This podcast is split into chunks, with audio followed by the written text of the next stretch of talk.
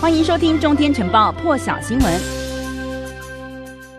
美国白宫呢，今天是表示，拜登总统呢是已经将这个明年度二零二二年的这个会计年度国防授权法案呢签署成为法律了。那么授权国防支出的金额是高达了七千七百亿的美元。美国国会参众两院呢，其实在这个月初哦，是以压倒性多数表决通过了这一项国防法案，为这个国防部呢制定政策的这一项年度法案呢，也获得了两党民民主跟共和的大力支持。二零二二会计年度的这个国防授权法所许可的军事支出呢，比前一年增加了大约有百分之五。一度呢，因为这个国会议员在对大陆还有俄罗斯的政策上哦，产生了一些争执，所以也导致这个议程，呃，议审议的进程呢陷入了停滞。后来呢，这个两院两党的议员是经过了密集磋商，最后也达成了妥协。这个预算用途呢，包括了要为这个部队的官兵啦调升军饷百分之二点七，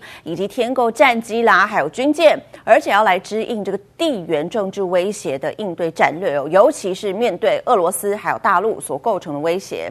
法律当中呢，和大陆有关的部分是包括了有这个。分配给太平洋贺组倡议的七十一亿美元，还有一项这个美国国会支持台湾防务的声明，以及禁止这个国防部购买新疆强迫劳动。产品的一个命令。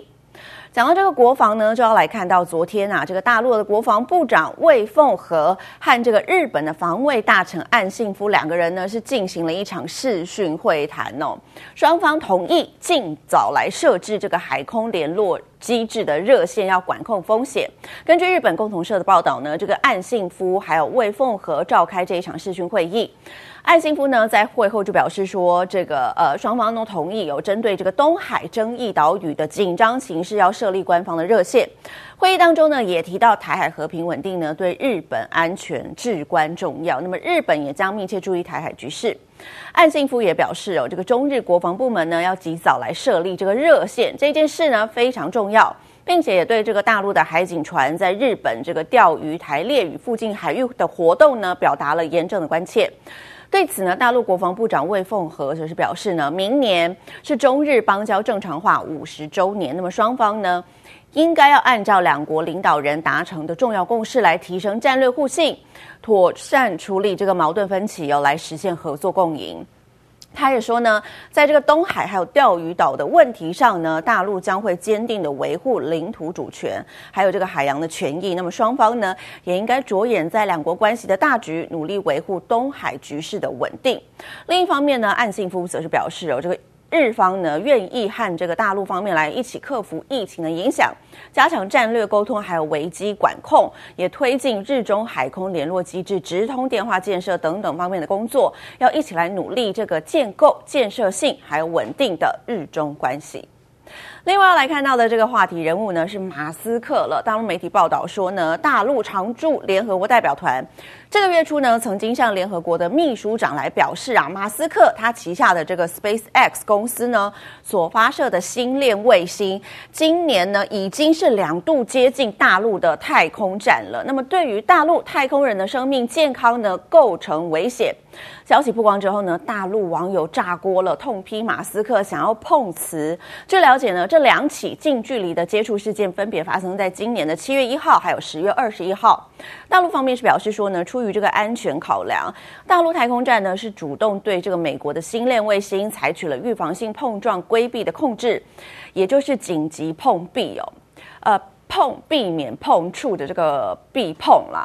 以避免双方来强碰。那么，星链计划呢，曾经被马斯克称为这个毕生所做最难的工程项目之一。他打算呢，要用四点二万颗的这个卫星，在全球范围内呢，提供这个价格便宜、高速稳定的卫星网络服务。在二零一九年五月的时候呢，第一批，也就是一共有六十颗的星链卫星上天以来呢，马斯克的公司 SpaceX 已经部署了三十三批的星链卫星了。光在今年就部署了有这个十七批的星链哦。截至目前为止呢，一共发射了有一千九百四十多颗的卫星。那么在这个消息曝光之后呢，大陆网友就酸这个马斯克故意想碰瓷啦。还有人说呢，这个闹完地球就要闹太空了吗？闹了世界还要闹宇宙吗？另外，则有人认为说，这个星链呢就是在制造太空垃圾，让马斯克呢是受到许多的批评。接下来关心全球的疫情，澳洲呢是通报了首例这 Omicron 变异株死亡病例，死死者呢是一名八十多岁的男性哦。另外呢，在这个新南威尔斯省啦，还有维多利亚省昆士兰等地有一共通报新增有九千一百多起的新增确诊，所以他们的疫情呢又来到了高峰。不过，澳洲当局呢，目前仍然会维持这个经济重启的政策，是没有意思再度封城。那么，大陆卫健委呢，在昨天是公布新增确诊病例有两百例有，当中呢，境外输出输入的病例呢是三十八例，本土病例有一百六十二例。光是在最近这个疫情相当严重的西安呢，就占了一百五十例了。而另外，日本东京呢，昨天也新增确诊了三十五例，比前一周又多了二十四例。那么，为了要因应这个变异株 Omicron 呢，东京都内的这个免费检验站呢，已经扩增到了大约有一百八十个地方了。而美国总统拜登呢，是表示说，因为这个 Omicron 变异株快速的传播，也增加的病例哦，可能会让部分地区的医院是不堪重负。但美国整体上是已经做好应对这个病例激增的准备了，人们呢是不必恐慌。而另外呢，拜登也承诺会解决因为病例增加导致这个居家筛检工具组短缺的一个问题。拜登坦言坦言说呢，尽管这个筛检量能大幅提升，但仍然不足哦，还是看到有人呢。要在周末接受筛检相当困难，这样子呢，他认为，呃，这个美国政府呢还是有许多的工作要做的，所以他也表示说，除了要扩大免费的筛检站之外呢，联邦政府还在推动这个提供更多的居家筛检工具组。政府呢是已经采购了有五亿份的居家筛检套组，会免费的发放给有需要的美国人。另外，拜登也承诺将会利用这个国防生产法来协助制造商更快的供货。一起来听。Because steps we have to be taken to increase the number of authorized tests, we're now able to purchase 500 million at-home rapid tests to be sent to the American people for free when they request it.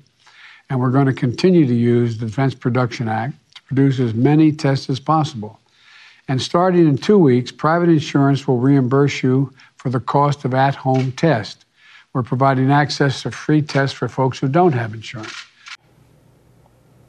另外，再来关心到的是以色列哦，因为当地的卫生部是已经批准从这个昨天开始，为一间这个医学中心里头的一百五十名员工来接种第四剂的新冠疫苗。目的呢，就是要来评估说，在这个以色列全国到底是不是需要接种第二剂的加强剂，也就是第四剂的疫苗。那么，这个医学中心是表示呢，这项试验呢，将可以得知第四剂的效力。负责这个试验的负责人是表示说呢，他们将会检查这个第四剂。对抗体的水准啦，还有发病率的影响，更重要的是也会评估这个安全性。以色列卫生部有一个专家小组就建议说呢，要向至少在四个月前接种第三剂的六十岁以上的人士来提供第四剂。但是呢，因为这个关于是否有足够科学证证据哦来证明接种第四剂呢，目前还不足够，所以呢，这个当地的卫生部高层还尚未批准。以上就是这一节最新的全全球现场，提供给您。更多精彩国际大师，请上中天 YT 收看完整版，